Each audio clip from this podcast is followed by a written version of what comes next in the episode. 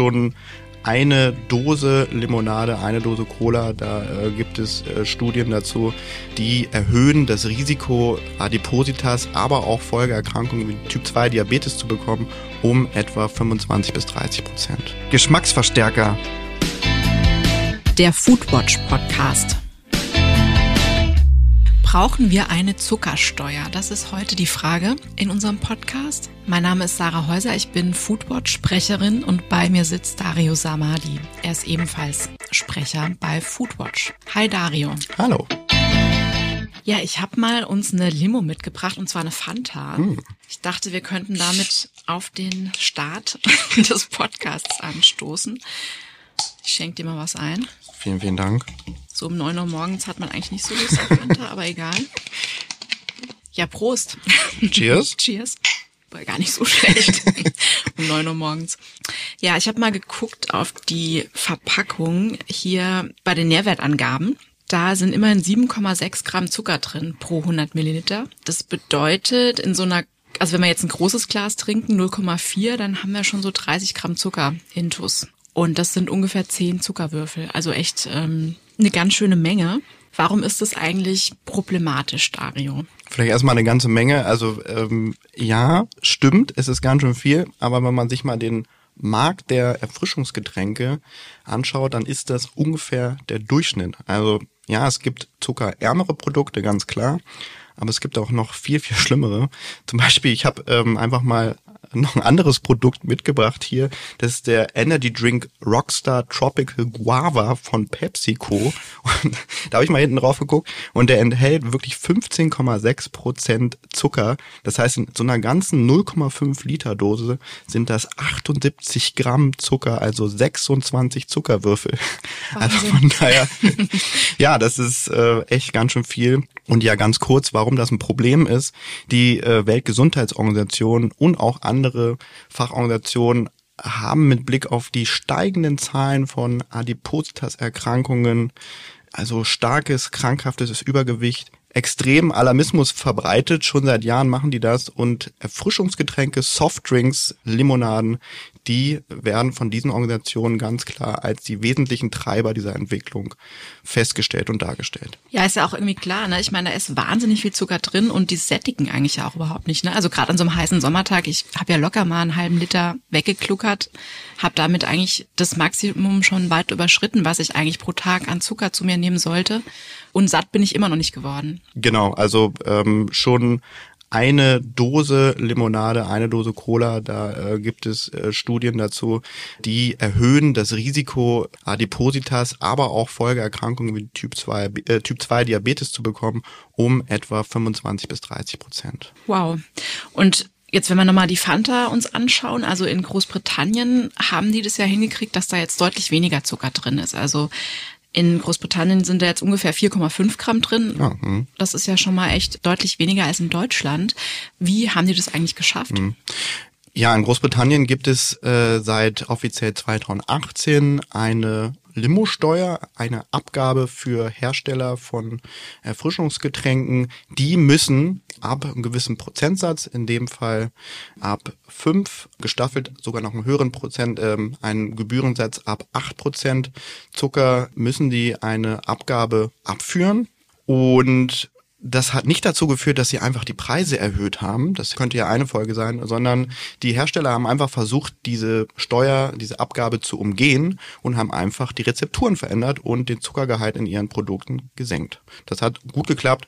Ungefähr 30 Prozent im Schnitt ist der Zuckergehalt in den Limos dort gesunken und das hat offenbar auch dazu geführt, dass die Fanta wesentlich weniger Zucker enthält.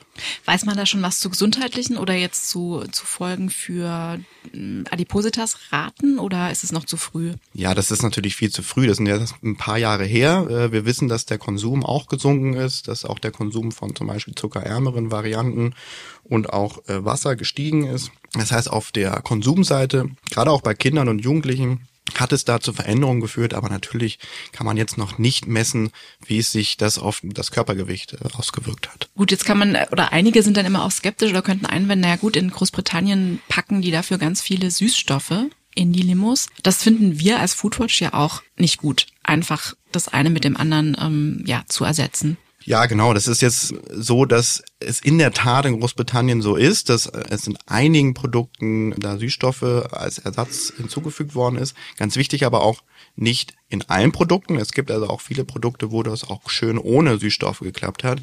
Ganz klar ist, Süßstoffe sind auch keine gesunden oder süßstoffgesüßte Getränke sind keine gesunden Durstlöscher.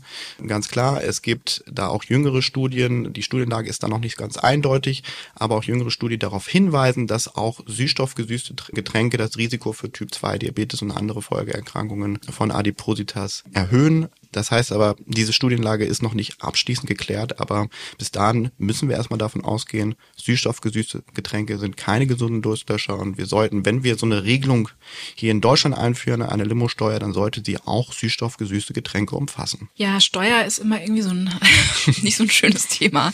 Wird alles immer teurer. Aber du hast ja gerade schon gesagt, okay, in Großbritannien hat es nicht unbedingt dazu geführt, dass die Preise hochgegangen sind, sondern dass die Hersteller ihre Rezepturen geändert haben. Und es ist natürlich jetzt auch nicht so das Einzige, was wir fordern an, an politischen Maßnahmen, um dieser ganzen Adipositas-Problematik entgegenzutreten. Wirst du kurz?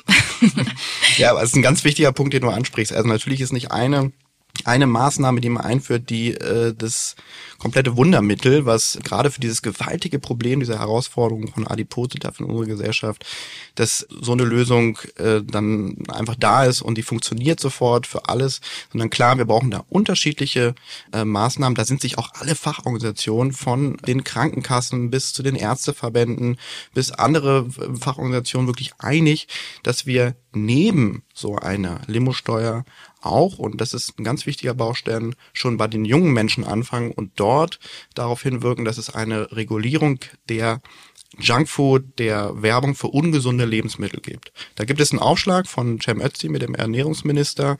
Der hat Eckpunkte vorgestellt. Am 27. Februar war das letzten Jahres da hätte man sich ja wünschen können, dass wir bis heute so solche Werbeschranken für Lebensmittel, die zu viel Zucker, zu viel Fett, zu viel Salz enthalten, dass wir die schon zumindest im Bundestag haben, aber da gibt es politischen Stillstand. Da wehrt sich vor allen Dingen die FDP dagegen in der Ampelkoalition.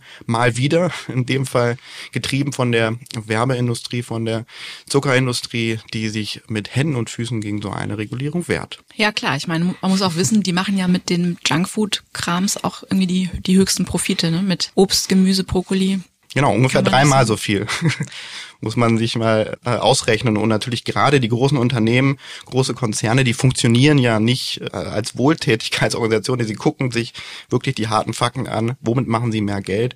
Und äh, da tut's oder da dauert es natürlich extrem lange, beziehungsweise vielleicht passiert das nie, dass sich Hersteller da irgendwie wandeln. Und da braucht es dann eine Politik, die die Industrie in die Pflicht nimmt und nicht ständig nur sagt, die VerbraucherInnen, die müssen jetzt einfach ja weniger Zuckergetränke trinken, sondern sie müssen das müssen sie sagen, natürlich. Das muss auch Ernährungsbildung geben. Aber auf der anderen Seite muss man auch die Hersteller in die Pflicht nehmen. Ein anderes probates Mittel beziehungsweise eine wichtige Maßnahme wäre neben einer Zuckersteuer, die quasi die Unternehmen belasten würde, dann auch eine Mehrwertsteuerbefreiung für Obst und Gemüse, damit sich der gesunde Einkauf auch wirklich lohnt.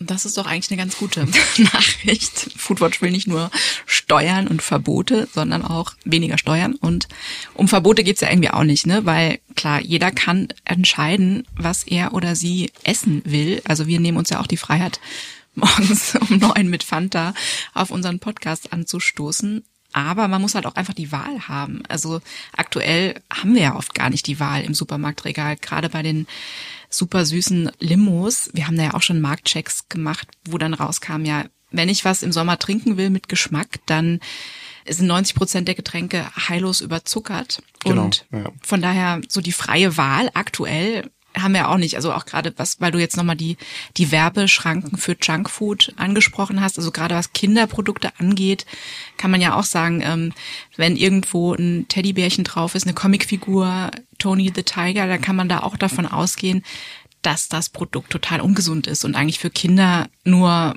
mal ausnahmsweise geeignet ist. Ja, vielleicht da mal die Zahlen sprechen zu lassen, was jetzt äh, die Kinderprodukte, die sogenannten Kinderprodukte anbetrifft, also Produkte, die mit äh, Cartoons, Zeichentrickfiguren äh, beworben werden oder von InfluencerInnen auf Social Media beworben werden, die sind zu, sagen wir mal, 75 Prozent aufwärts. Da gibt's unterschiedliche Studien, da sagen auch manche schon an 90 Prozent. Also wirklich die aller, allermeisten Produkte enthalten nach WHO-Kriterien zu viel Zucker, Fett und Salz. Das ist das eine. Auf der anderen Seite, du hast den Marktcheck erwähnt, wenn man sich wirklich auch die Erfrischungsgetränke anschaut. Wir haben bei unserem letzten Marktcheck, den wir durchgeführt haben, äh, seitdem hat sich bei neueren Analysen auch wenig geändert, haben wir 600 Produkte unter die Lupe genommen, 600 Erfrischungsgetränke, also Getränke, die unalkoholisch sind, alkoholfreie Biere mal ausgenommen und Geschmack haben. Und da haben wir wirklich von 600 Produkten gerade mal rund 10 Produkte gefunden, die zuckerfrei sind. Das muss man sich mal, muss man sich mal reinziehen. Also das heißt, ähm, da, da sieht man mal, wir leben in einer Umgebung, die die Fachwelt schon als adipogene Umgebung, Lebensumwelt beschrieben hat. Das heißt, eine Lebensumwelt, die uns wirklich einfach krank macht, die uns ja dick macht letztendlich.